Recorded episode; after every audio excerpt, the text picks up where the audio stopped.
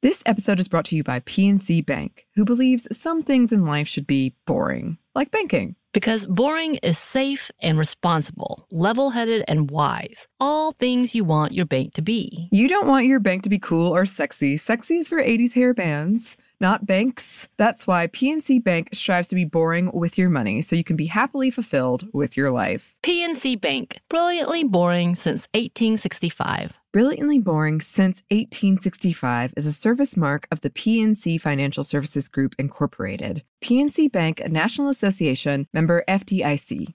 Tennessee just sounds perfect, whether that's live music, the crack of a campfire, or kids laughing on an adventure. To start planning your trip, visit tnvacation.com. Tennessee sounds perfect. Can I rant for a sec? Please. Pay apps are way too public. What happened? Some rando hearted a payment from five months ago, and I realized people can see my entire history, who I'm paying, like full names. It's super weird. Yeah, it's weird. How are you paying your friends then? Apple Cash. It's all in messages. You can literally send cash like a text, and it stays between friends. Random people can't see it. Did you just pay me a dollar on Apple Cash? Shh. Services are provided by Green Dot Bank, member FDIC. Terms apply.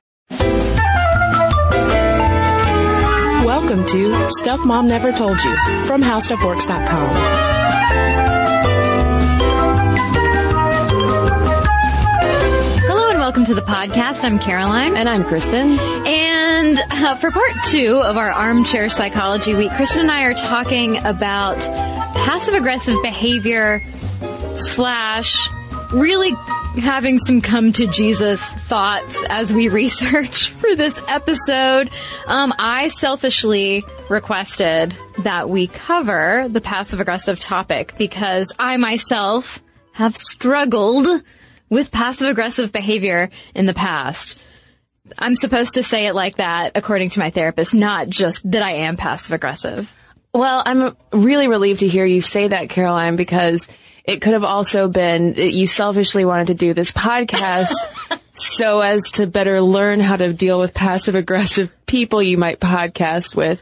Because this research also was very eye opening for me as well in terms of my communication style, my conflict resolution style, particularly when it comes to relationships. And one thing we're going to focus on too is this idea that women are more passive aggressive than men. It's a pretty common stereotype. Uh, Google will autofill it for you if you start searching around. So we wanted to find out what passive aggressive behavior really is, where it comes from, whether in fact it is more of a female gendered behavior and how to deal with it, both in other people and also in yourselves and ourselves personally. Caroline and I are really learning a lot this week on the podcast. We are. I know between OCD and OCPD and now PA, passive aggressive behavior. But what, what is it? What is it exactly? Uh, passive aggressive behavior is a pattern of indirectly expressing negative feelings instead of just openly addressing them. There ends up being this disconnect between what a passive aggressive person is saying and what she ends up doing. So for instance, when my fiance says, is it fine if I clean the bathroom tomorrow instead? And my response is, yeah, sure. Yeah, no, yeah, no, it's fine.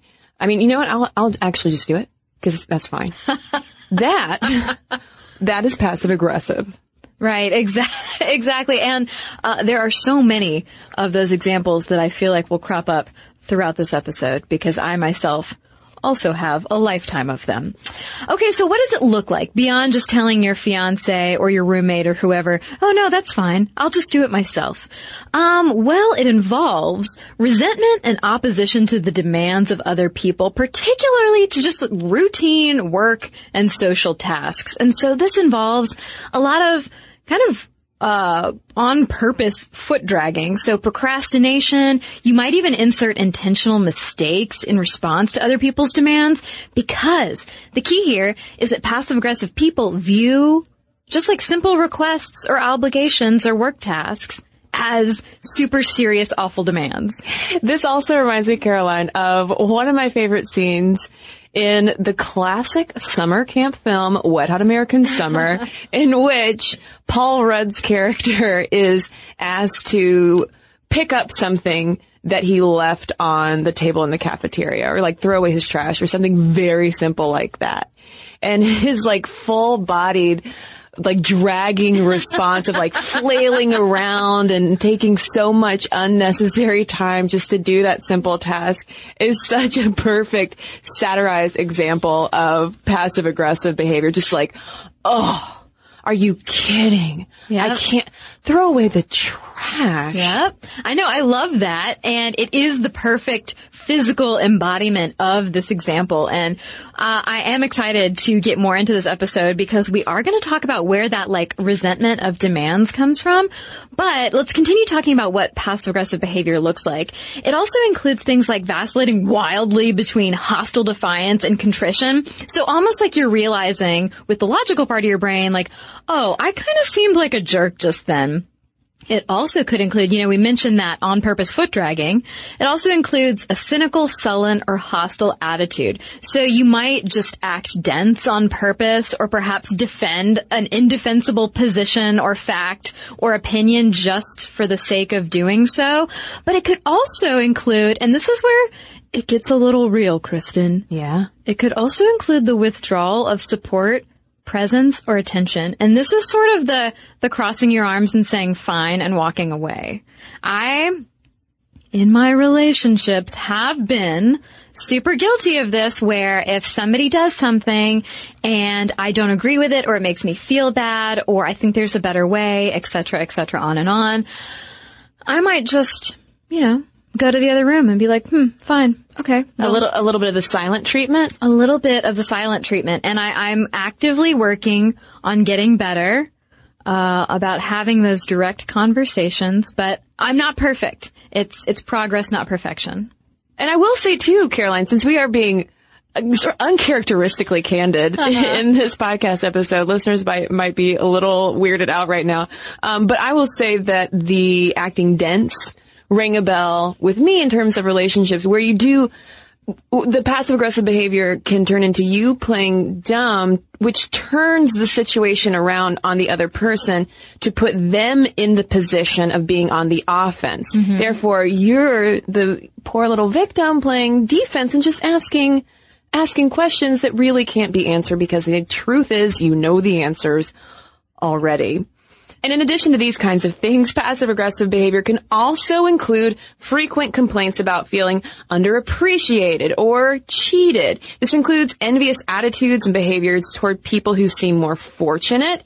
There is also too, gossiping and other pot stirring tactics to turn opinion against someone. And this reminds me also of our slut shaming podcast. For sure. Well, not only our slut shaming podcast, but a lot of this also reminds me of the episode we did on Shine Theory, talking about female friendship and, and good versus bad motivations for a kind of aligning yourself with someone, basically. But yeah, it's that effort to sort of hide your own envious or jealous or insecure feelings and behavior by putting the focus on someone else and saying, look at what they're doing wrong, uh, trying to turn opinion against that person in favor of yourself. And one really casual, kind of charming sometimes way to do that is through the use of sarcastic jokes. Yeah, yeah, I'm probably guilty of that myself.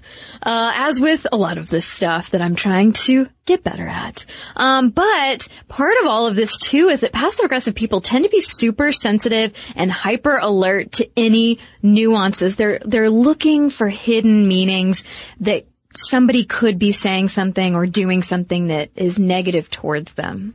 So this grab bag of passive aggressive behaviors makes it pretty clear why passive aggression has such a wretched reputation because it is a pretty wretched and unhealthy and cyclical set of things that we can do. Mm-hmm.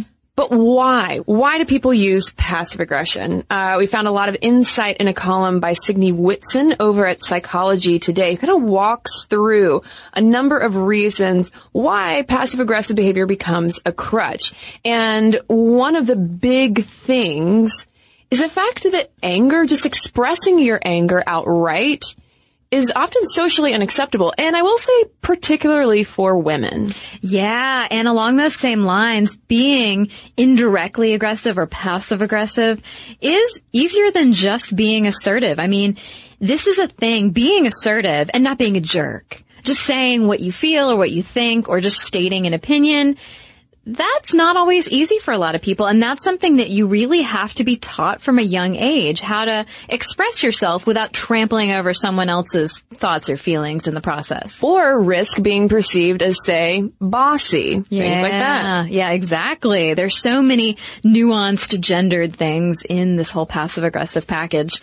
Um, it's also used a lot because it's so easily justified and rationalized, Kristen, kind of what you were saying earlier about turning things around on the person. It's like uh, you can cast yourself as the victim and blame your failures on someone else's quote unquote unreasonable demands. You know, if mom asks you to make your bed, you can somehow turn it around into being like, well, nothing I ever do is good enough. Apparently I can't, you know, do my chores well enough for you. You can't understand how stressful my life is. I have Right. a test coming up. Right, exactly.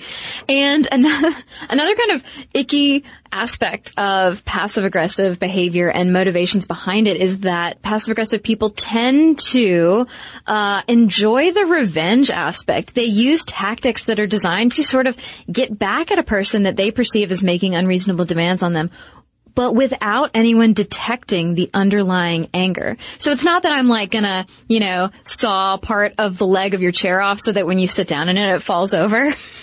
I don't know why Thank that came you. to Yeah. So Thank I'm- you for not doing that to me. I wouldn't do that, but, uh, I mean, in general, not just in this example, Kristen, don't worry.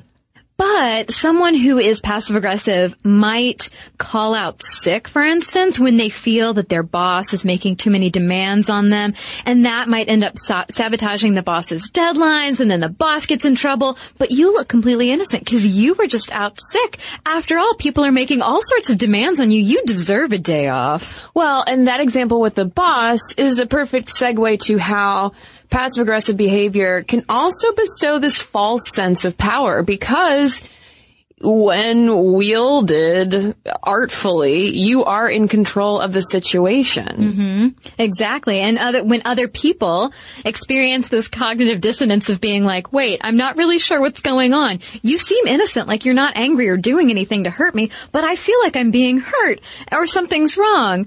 That puts you in control of a whole other person's feelings and emotions. Now, passive aggressive behavior can help avoid costly confrontations. For instance, in a work setting, you know, where you can't or you feel that you can't be outright assertive. But I mean, think about those people at work, at various jobs you've had or various classes you've taken over the course of your lifetime. Even if passive aggressive behavior helps avoid a costly conflict, it's still icky. It's still somebody making a joke like, hey Bob, so you couldn't stop drinking early enough last night to get into work on time? It's like, okay, well, what are you really saying with that comment? What you're really doing is criticizing a coworker or a classmate for behavior that you don't approve of to make sure that they know that you don't approve of it. Yeah, instead of just saying, Bob, could you come to work on time? Right. Please. And maybe start showering because there's an odor.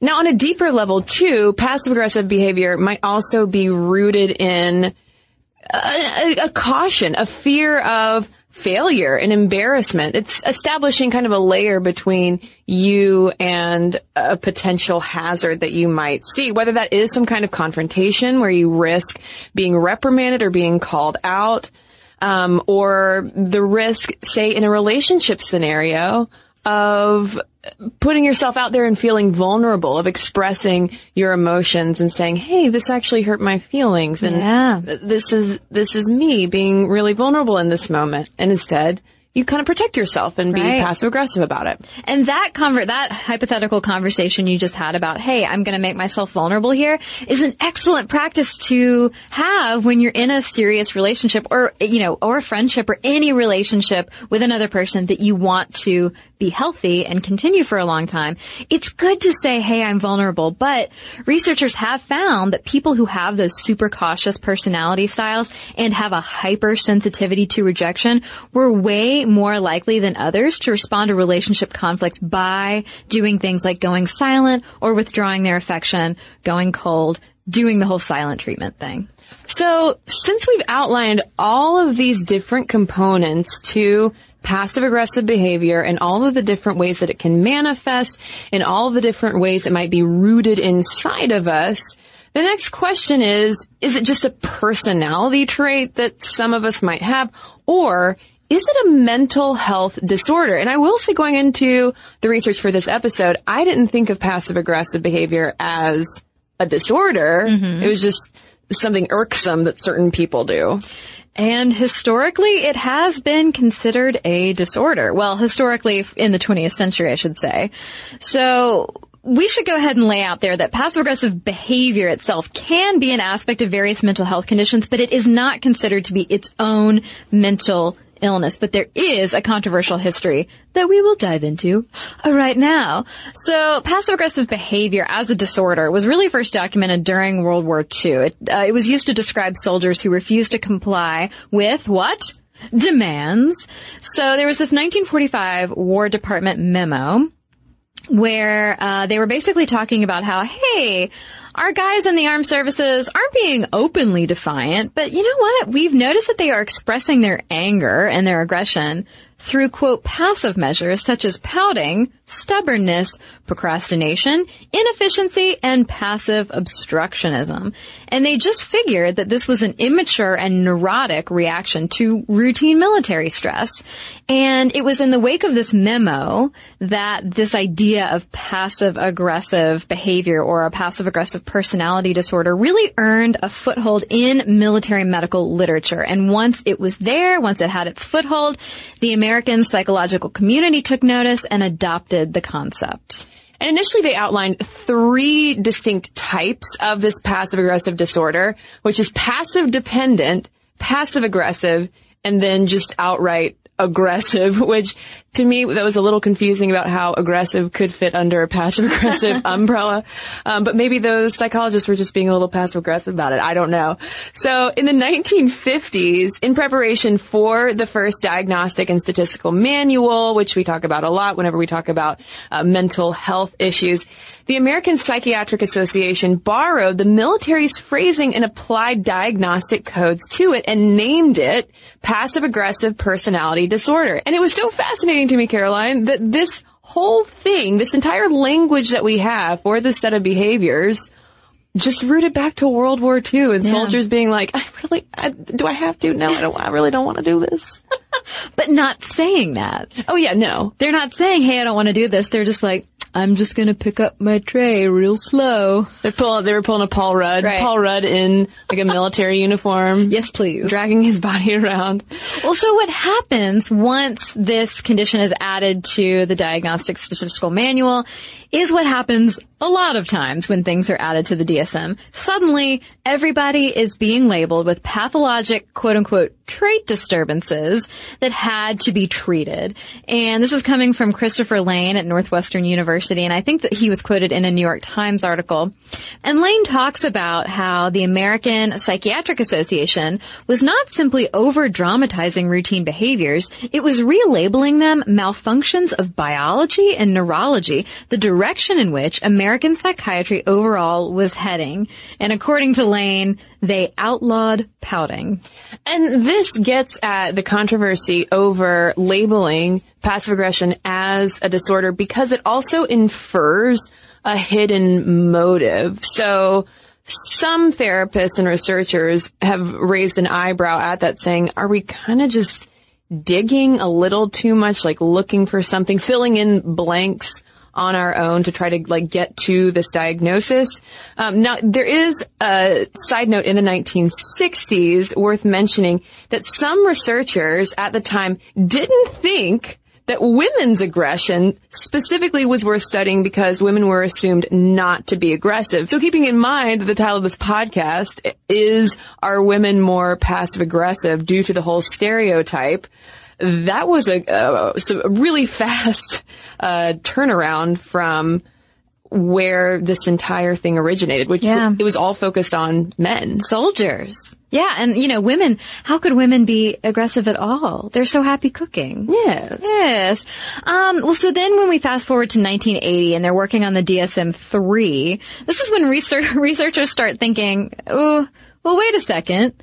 Maybe this passive aggression reflects a specific behavioral response to specific situations rather than a broad personality syndrome. So like Kristen was saying, maybe we're digging too deep and looking for something that's not really there.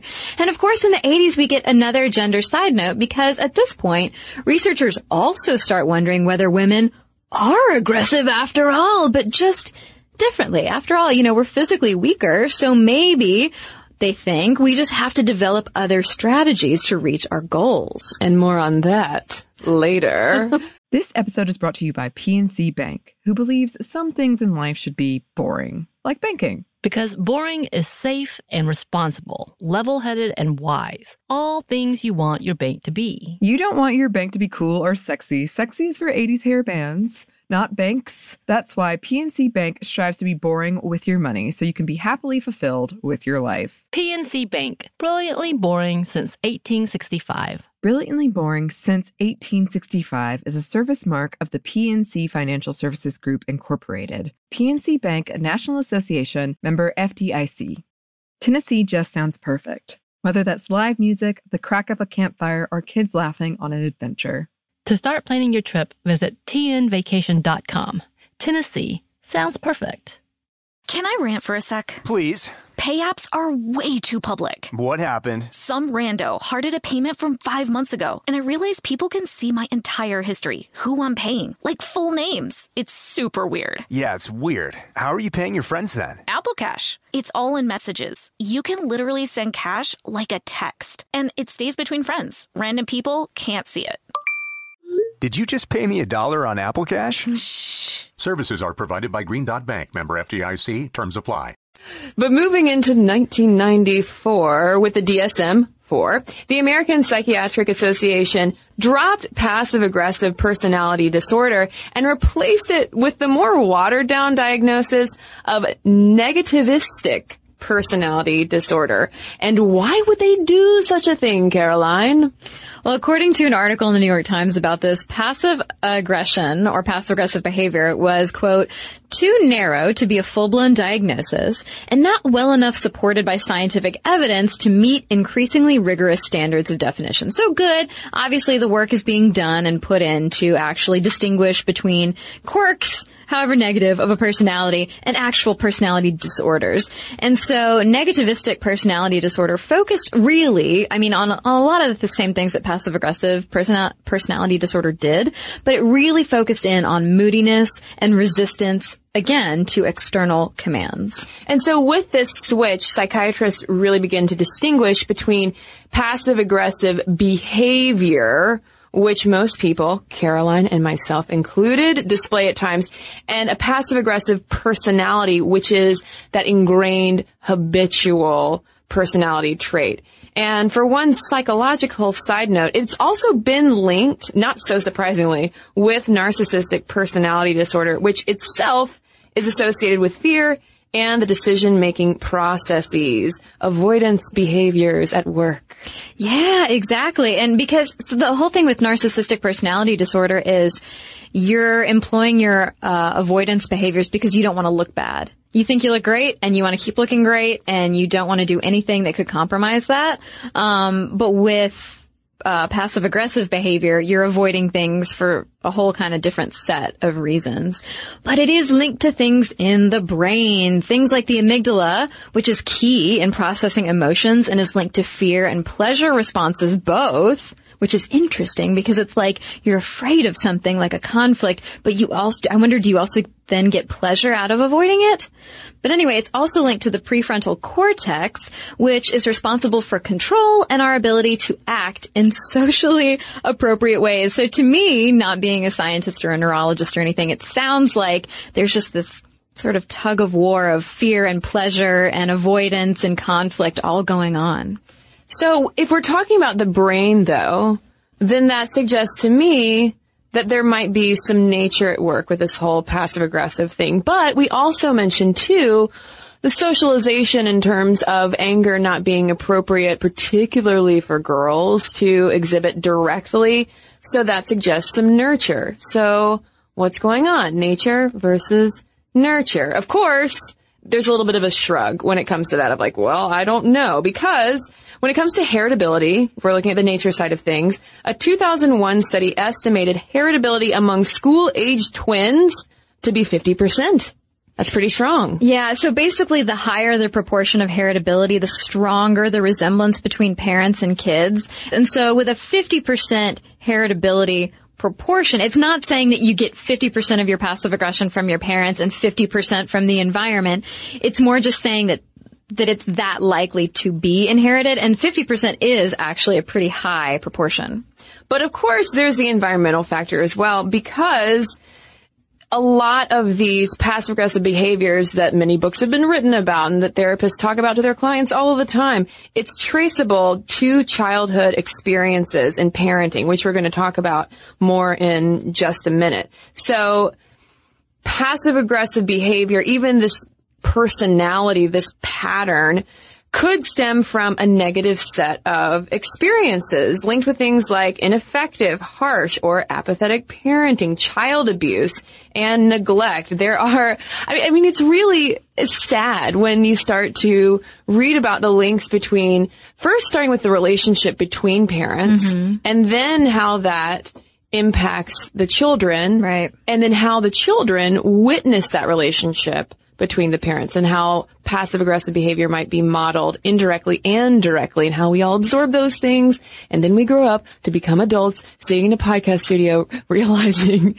our own tendencies. Yeah. And I mean, I was talking to my boyfriend about this and I was saying, you know, I don't specifically remember when I was really young. Like, I don't remember my parents doing anything or saying anything specifically that's passive aggressive. But as he pointed out, rightfully so, well, if you're this little kid, you don't know any different. You know, you just witness and then have these behaviors modeled for you. But we were reading this chapter in the book Family Treatment of Personality Disorders, Advances in Clinical Practice. And I did. I thought it was so sad reading about the effect that passive aggressive behavior, thoughts, you know, speech can have on kids because they are so malleable. We don't have to be the people to tell you that kids pick up on everything. Um, but the authors wrote that, quote, extreme, contradictory parental attitudes and inconsistent training methods um, to a degree that's higher than normal. Basically, one parent liking something and the other one doesn't. One parent punishing something and the other one rewards it that, as you might imagine, leads to a lot of confusion. The child is confused and he doesn't know what to expect from his environment. And if a kid, a little impressionable kid, doesn't know what to expect, then he gets even more confused. He gets scared. He feels insecure in his relationships and his, in his environment, especially when he feels like he's incapable of influencing his own environment consistently. And so the authors talked about how the kid will then go on to develop a heightened sense of emotionality and ends up opting for ambivalence rather than direct behavior.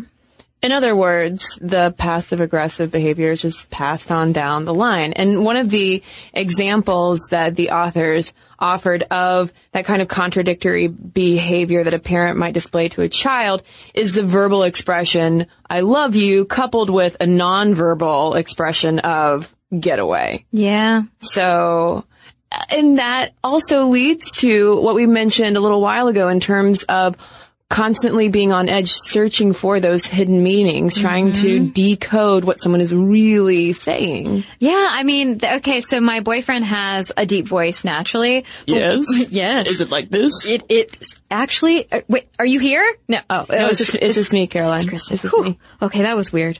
Um, yeah, he has this really deep voice, but when he's really tired or he just woke up or whatever, it's even deeper and flatter. So he was telling me the story about how um, when he used to go to this one particular coffee shop really early every morning, he would get up really early for work, go straight to the coffee shop, and he'd walk up to the barista and order a coffee. And he'd get this look from the person behind the counter like, "Oh, you're going to have that attitude with me?"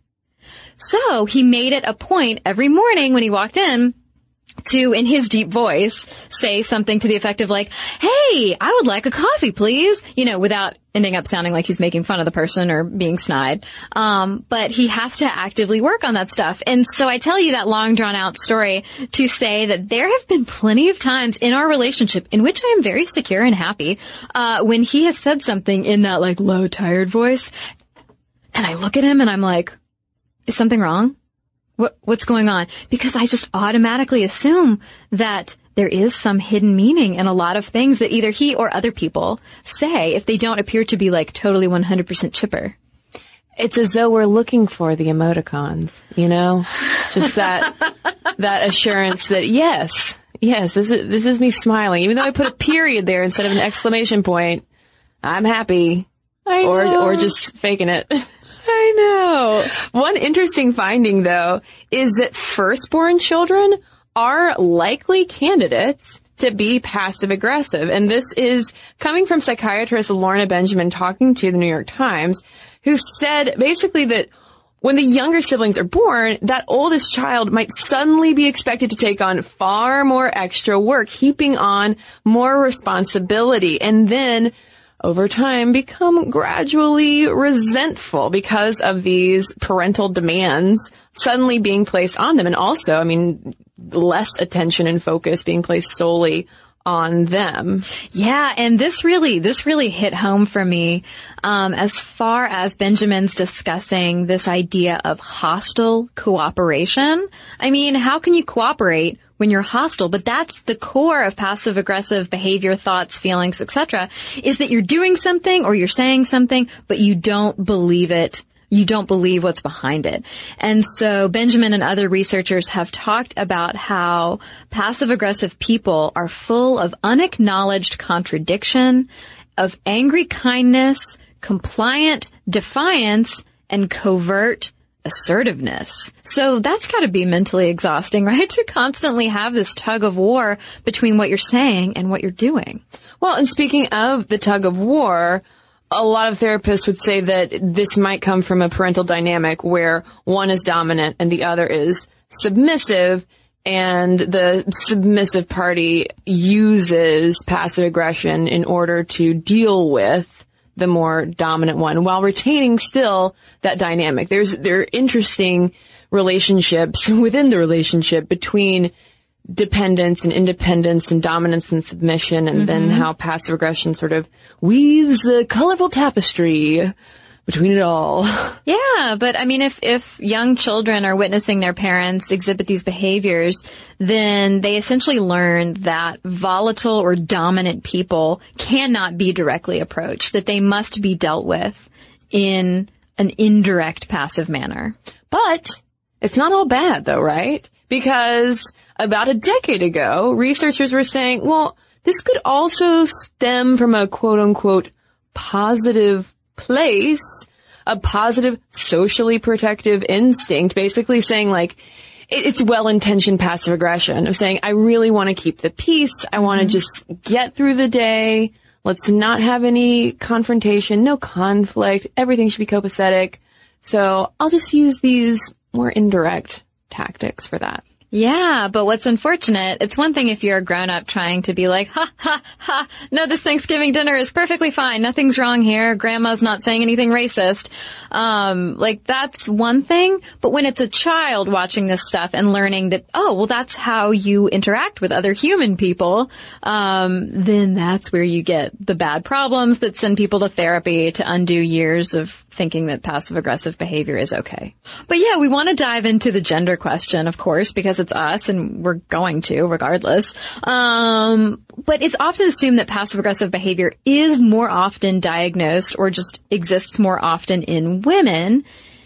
And what is up with that? There's a couple different theories behind it. But first of all, we should address what we kind of talked about in our Shine Theory episode, uh, that there is a gender divide for sure in terms of how we experience and express our anger. And this is coming from uh, Melissa Dittmann in a paper for the American Psychological Association in 2003.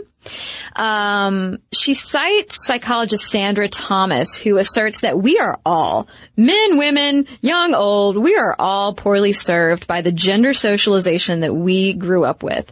Uh, Thomas says men have been encouraged to be more overt with their anger. If boys have a conflict on the playground, they act it out with their fists. Girls have been encouraged to keep their anger down. Women usually get the message that anger is unpleasant and unfeminine, and therefore their anger may be misdirected in a passive aggressive maneuver such as sulking or destructive gossip. Now, she also conducted a 1993 study looking at the roots of women's anger, which we discussed in an earlier podcast on women and anger, which would make an excellent follow-up listening to this episode if you haven't heard it already. And it found that the main roots of women's anger, and keep in mind this is the early 90s, curious to see how this would change today, but she identified powerlessness, injustice, and the irresponsibility of other people, which sounds to me like people not putting their dishes in the dishwasher correctly. yeah, I um I I read that and I just went check, check, check. Yep. Um, and especially in light of our previous episode on uh, obsessive compulsive disorder, uh, when we mentioned briefly obsessive compulsive personality disorder, and whereas an OCD person uh, realizes that their thoughts and actions are illogical, the OCPD person thinks that they are right in a self-righteous manner. It's like, okay, I can see how like injustice fits in with that, like the thing that you judge to be unjust, uh, and then you of course tied in with that, you judge other people to be irresponsible, but anyway, um, overall, according to psychologist Raymond DiGiuseppe, there's really not a major difference in men's and women's overall anger scores just in life, but we do experience it differently. So men scored higher on physical and passive aggression, huh, and experiences of impulsivity in dealing with their anger, and they're also likelier to have a revenge motive. Meanwhile, what are women doing? Women were found to be angrier longer, we were found to be more resentful and less likely to express our anger, not so surprisingly. And women were also likelier to write off a higher number of people intending to never speak to them again because of their anger. So like the eternal silent treatment. Yep. Doing the freeze out. Ooh. Um, now, of course, there's the theory that has been batted around quite a bit regarding that whole issue of powerlessness that Thomas wrote about. It's that power imbalance between men and women that a lot of people assume is at the root of women's resorting to passive aggressive behavior. And so that chapter in the family treatment book that we referenced earlier says that the passive aggressive style may be a way for women to avoid the social stigma and rejection that are often associated with women who are seen as challenging or aggressive and advocating for their own needs and wants, aka the B word. Oh, yeah. bitch. Yeah, that word. Not badass. And so they go on to say that the fact that this disorder may be diagnosed more in women than in men may be an artifact of therapists' immersion in a patriarchal culture rather than a genuine epidemiological gender difference. Oh my gosh, that makes it all seem so inescapable. even even our therapists are are victims of the patriarchy, aren't we all? But, you know, I mean, historically people have not been able to agree about whether men or women are more likely to to develop passive aggressive behavior. Um, and it could have to do with the way that we perceive an action depending on that actor's gender. And in the book Passive Aggression, a guide for the therapist, the patient, and the victim. Martin Kantor writes about how uh, some authors, for instance, focus on passive aggression in men or believe that it's found in men more often. Others say that it's more prevalent among women. But uh, he cites one psychiatrist who speculates that the reason for this is that when men display this same passive aggressive behavior that women do, they're judged as being tough minded, sticking to their guns, while those characteristics among women are viewed as bitchy or passive aggressive. Oh, so have we unintentionally then gendered passive aggression as a female characteristic, even though throwing back to the origin of the very diagnosis, which started out solely with a group of men. Yeah. Isn't that fascinating? How we completely flipped the script mm-hmm. on our own. Yeah. not to say that I'm trying to have some false competition of like, who's the more passive aggressive among us? I mean, we all need to uproot passive aggression from our behaviors, but still, it's kind of incredible how quickly that stereotype developed. But of course, too, evolutionary biology has got to weigh in with this because we've talked about power imbalance. We've talked about, uh, anger, the expression of anger directly and sex differences in physical strength.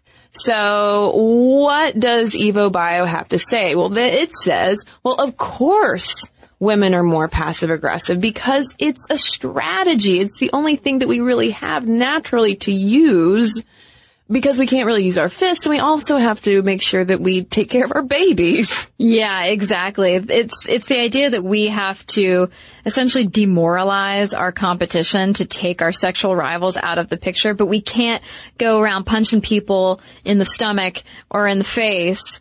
Um, and it's also the idea that, uh, throughout history, you know, obviously our role in childbearing is critical, to say the least. Um, and so, you know, our cave women ancestors couldn't exactly risk a physical conflict that could hurt us. So instead, we in our loincloths, uh, turned to shunning fellow cave women but that in and of itself is almost as bad, if not worse, as fighting because if you don't have your network of fellow cave mommies to help you raise your cave babies, then you could potentially die or your baby could suffer. I also at this point am imagining a, a cave woman making snarky jokes, snarky passive aggressive jokes, and it is kind of funny. Um, but it jumped out to me though in one of the papers putting this, putting forth this theory by Tracy Vaillancourt, and it was published in Philosophical Transactions of the Royal Society B in 2013. She wrote, quote, Human females have a particular proclivity for using indirect aggression. She just lays it out there, basically saying like, ladies, this is it. We are, we're the passive aggressive ones because of our intrasexual competition. And we also, this is a study too that came up in our slut shaming podcast as well as our shine theory podcast. All these things are sort of interacting in a, or intersecting, I should say, in a really interesting kind of way because, I mean, it really is a slippery slope to sexual policing and slut shaming. Yeah, exactly. But I'm going to go ahead and say that I think that is a bunch of junk. Yeah. Because passive aggressive behavior you know, on its own is is easily uprooted. It is easily combated. And don't worry, we'll arm you with some tactics to uproot it. But I mean, I think if you look at the way that we're socialized, that has so much to do, you know, either man or woman, male, female, whatever. Um, the way that you're socialized has so much to do with the way that you express anger. And if you are someone, male or female, young or old, who has been told that expressing anger or conflict in a certain way is bad, you're not going to do it that way. You're going to seek that more indirect route. And so I have to disagree with the Evo Bio. Yeah, I always want to take Evo Bio and Evo Psych with a grain of salt just because it, it doesn't seem like a lot of those theories can, and I don't think, I think an evolutionary biologist listening would be cringing saying that's not the point to apply it like to our day to day lives today. But if we move into the working world, for instance, today in our 21st century environments out of the caves and into the corporate landscape, research has found that men are just as likely to use indirect aggression. Yeah, and this is a point that was mentioned in that uh, evolutionary biology theory paper that Kristen was talking about, uh, and that echoes a 2012 thesis by a University of South Florida student. Basically, that men and women are just as likely to use passive aggression rather than active, especially in the workplace. Um, they found that workers and employers' reports of the workers' aggression on the job didn't match up. Compared to supervisors' reports, they say female employees' self-reports tended to be higher in all eight of the types of aggression in the workplace that were measured, whereas male employees' self-reports were only higher in passive workplace aggression than their supervisors' reports. Male supervisors, on one hand, were found to report more of their subordinates' verbal, direct, active, and interpersonal workplace aggression than female supervisors. And male employees were reported by their immediate supervisors to engage in more active workplace aggression. So I'm just wondering if maybe that women, we think that we're being aggressive by being passive aggressive.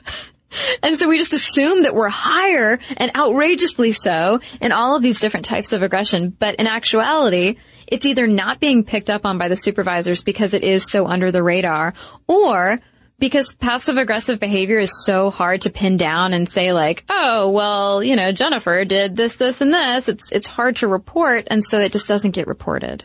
It seems like at this point, the research on passive aggressive behavior, like looking at it in men versus women and how we interpret it, is still rather muddy because how we perceive our own behavior is different from how other people per- perceive our behavior, is then influenced by gender, is then influenced by nature. It's complicated, Caroline. It's a little bit complicated, but the good news with all of this is is that the tools for recognizing and dealing with passive aggressive behavior, both in others and in yourself, is a lot more straightforward. Wouldn't you say? Yeah, it is. And I, I think, you know, I have already started practicing a lot of these things in my own life. And, and a big one is to just, whether you are the aggressor or the passive aggressor or the person who is on the receiving end, a big thing is to just identify the behavior, to nail it down. And so if, if you are the victim of a passive aggressive set of behaviors, you need to, like we said, identify the behavior and look for the person's avoidance of conflict at all costs. Uh, feeling like you're being put into never win scenarios, like you're always wrong and she's always the victim. Uh, constantly having to placate the person by telling him what he wants to hear or being subjected to endless strings of complaints that she's just misunderstood. And once you kind of identify that the person you're talking to is using passive aggressive behavior, uh, it's really time to rethink your own. Have you contributed to the conflict? Have your actions escalated the confrontation? But, okay, so once you've gotten through that, you really should silence that voice in your head that's telling you that you are responsible for the passive aggressive person's words or actions because, hello, you can't change people. So don't let yourself be manipulated. And in the process of that, it's important to stay calm. Don't respond with your own passive aggression because, oh my goodness, two passive aggressive people in a fight, it's, it's that was maddening. That was my entire life living with dude roommate. Love him, however. However, um, and also don't attack the person because that's only going to sort of let the other person win in a way because you're going to come off as that dreaded authority figure. So you disarm the passive aggression with direct honesty and focus on the real issue and recognize that it is hostility and a type of power struggle. And so uh, instead of freaking out that you're in a power struggle, just set limits and boundaries and follow through. It is a little bit, it sounds like, of taking a higher road, stepping up, mm-hmm. owning your own, you know, owning your own actions. You only have control over yourself and doing as much as you can do to sort of guide the other person yeah. through that. Yeah. So for instance, when I was researching for this episode and I was talking to my boyfriend about it and how I recognized a whole lot of this passive aggressive behavior in myself, um, we talked a lot about it and we've taken to sort of not checking in. That sounds too like clinical and regimented, but you know, if I seem off or whatever for whatever reason, he might check in. Um, but instead of fretting the whole afternoon if I'm mad at him or whatever or uncomfortable with something, I've asked him to please take me at my word. I'm going to work hard to be direct. And so if you think that something's wrong, sure, ask me about it. Um, but if I say no, nothing's wrong, um, you know, take me at my word. We've we've got to kind of hold each other to that directness. Well, and that leads us to the issue of well, how do you deal with your own passive aggressive behavior? You're establishing new patterns for yourself, challenging yourself to be direct. Is that when you say you're fine, he can trust you mm-hmm. that you are fine, and you kind of have to uh, own up to that on the other side of that trust relationship as well. Now there was um, one study though, real quickly that I was looking at, highlighting how there has been scant research on effective psychotherapy for passive aggression. Um, there is cognitive behavioral therapy, which is commonly used, which is just the general stuff of learning how to monitor your thoughts and recognizing when you're angry, challenging unexamined assumptions about confrontation, identifying when your actions are disconnected from how you actually feel. In other words, just kind of being honest with yourself and staying in touch with what is really going on instead of falling back on the sort of the crutch that passive aggression can become. Yeah, and just sort of that drive to avoid drama. Because when somebody's passive aggressive in a relationship and the other person doesn't know what's going on, that just automatically stirs up a lot of drama. It's so much better to just be direct and if you're upset, just express why you're upset and, and recognize that passive aggressive behavior is a form of self-sabotage because when all you're doing is blaming other people for your own failures or shortcomings, you don't get the chance to figure out for yourself what you actually want. And accept that anger isn't bad and confront your fear of conflict. This has been a big thing for me in terms of like, well, how do I process and express my anger? Because I don't want to freak anybody out, but at the same time, I mean, there are th- certain theories too about how like ang- you can use anger to your benefit. And this is one of those examples because directly and calmly stating why you're upset is okay and far more productive than trying to mask it and skirt around it and sort of funnel your anger into someone else so that they can get angry so that you can then be in the defensive position. Right. I know. It's so twisted. But speaking of twisted, part of your therapy or part of your own self-discovery might just be revisiting those childhood scenarios and realizing that your relationship with your parents or their relationship with each other does not have to be the model for all of your relationships, whether that's with a partner or an authority figure or a friend or whomever. I mean, I, my parents definitely I mean, if you're going to talk about somebody being dominant and somebody being submissive and the other person being passive aggressive and the other person being direct, I mean, they definitely trade off. They're like pros at trading off one person being passive aggressive in response to the other person's like domineering behavior in one arena and then it switches in another arena.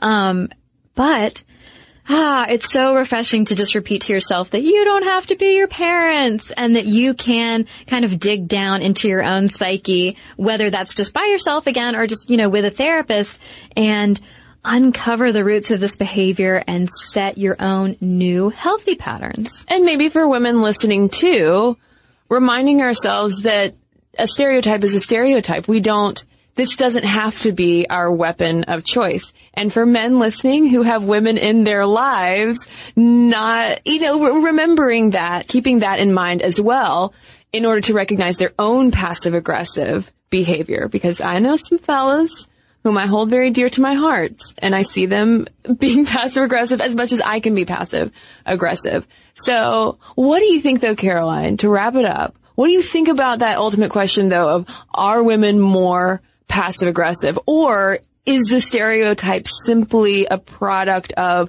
our gendered interpretation of passive aggressive behavior? I think it has way more to do with the, the gendered interpretation of, of anger and expressing it and living through it. I mean, I think that, you know, it really goes back to the way that we are socialized and the way that we've been socialized for centuries to, to act a certain way. I mean, it wasn't until the late 20th century that people started going, oh, maybe women do get angry. well, a light bulb just went off in my head, Caroline. So maybe it's not that women are more passive aggressive, but that it is more socially acceptable, whether we like it or not, for women to be passive aggressive mm-hmm. versus being outright angry because we would expect that more of guys because from the time that they are little boys, a lot of times they're socialized to mm-hmm. solve conflicts directly and sometimes with their fists and with their anger. Yeah. And girls are told to be prim. So I think, clean. well, yeah. And I think whoever you are, male, female, masculine, feminine, opting to be honest and direct uh, while being calm, uh, I think is the better answer when, when it comes to anger and upset feelings and drama and avoiding drama. Um, I think being direct can only benefit relationships. This episode is brought to you by PNC Bank, who believes some things in life should be boring, like banking. Because boring is safe and responsible, level headed and wise. All things you want your bank to be. You don't want your bank to be cool or sexy. Sexy is for 80s hair bands, not banks. That's why PNC Bank strives to be boring with your money so you can be happily fulfilled with your life. PNC Bank, brilliantly boring since 1865. Brilliantly Boring Since 1865 is a service mark of the PNC Financial Services Group, Incorporated. PNC Bank, a National Association member FDIC. Tennessee just sounds perfect, whether that's live music, the crack of a campfire, or kids laughing on an adventure. To start planning your trip, visit tnvacation.com. Tennessee sounds perfect. Snagajob is where America goes to hire, with the deepest talent pool in hourly hiring. With access to over 6 million active hourly workers, Snagajob is the all in one solution for hiring high quality employees who can cover all your needs. On demand, temp to hire, part time or full time. You name the position warehouse worker, retail associate, grocery store clerk, fitness trainer, baker, stylist, bellhop, podcast producer. Yeah, Snagajob's got a worker for that. With our easy to use platform, you're able to seamlessly post and fill available positions quickly with a dedicated customer support team to provide all the help you need along the way. Kind of nice knowing you have a talent pool like that in your own backyard, right? Snagajob is the partner you need to keep your business running smoothly. So visit snagajob.com or text snag to 242424 to talk to an expert. Snagajob.com, where America goes to hire. And now we have a direct request for you, dear listeners. We want to hear from you about passive aggression. Did this ring as many bells for you as it did for Caroline and me? Whether it's in your own life or in a relationship or in someone who is in your life, a boss, a boyfriend, a mother, a father, let us know. Momstuff at howstuffworks.com is our email address. You can also tweet us at momstuffpodcast or message us on Facebook. And we've got a couple of messages to share with you right now.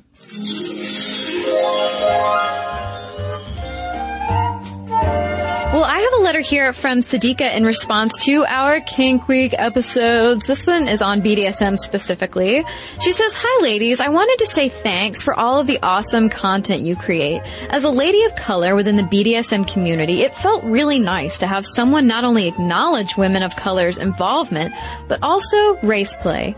It also felt nice to hear about other feminists who are part of the kink community. After I fully accepted that I'm a submissive, I felt an ache leave me and allowed me to be better as a person. I became more open-minded and empathetic.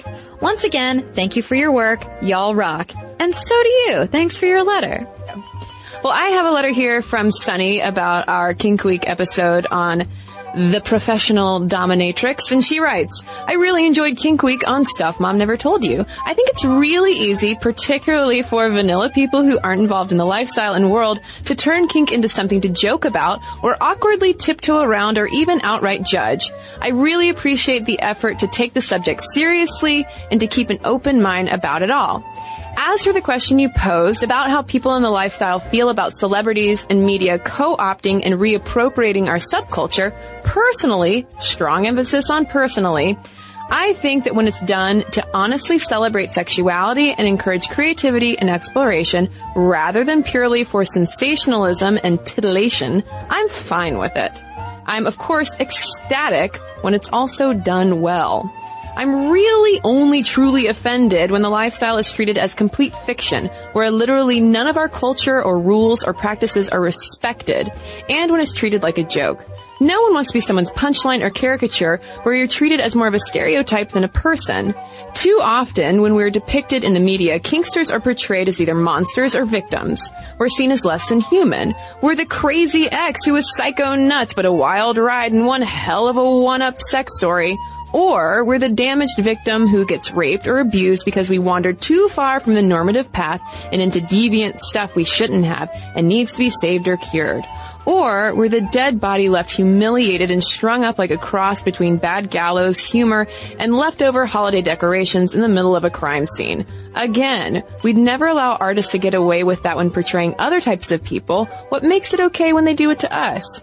But When the portrayal is done honestly, with respect and research, it feels validating. Even though it's not me they're depicting, from a TV screen or movie screen or computer screen far, far away, it feels like being seen. And having talked to my friends, I know the more the Kinksters are honestly portrayed in the media, the easier it is for vanilla people to understand that their preconceived notions may not be the whole truth. The more visible we get to be in the media as who we really are, rather than what too many people think we are or want us to be, the better. Anyway, thank you for the podcast. As always, you treated your subjects with respect and produced wonderful results. Well, thank you for the wonderful letter, Sunny.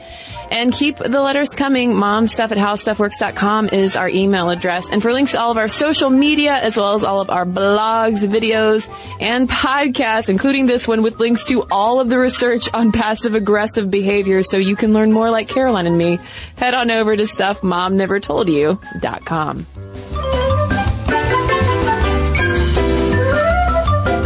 on this and thousands of other topics, visit howstuffworks.com.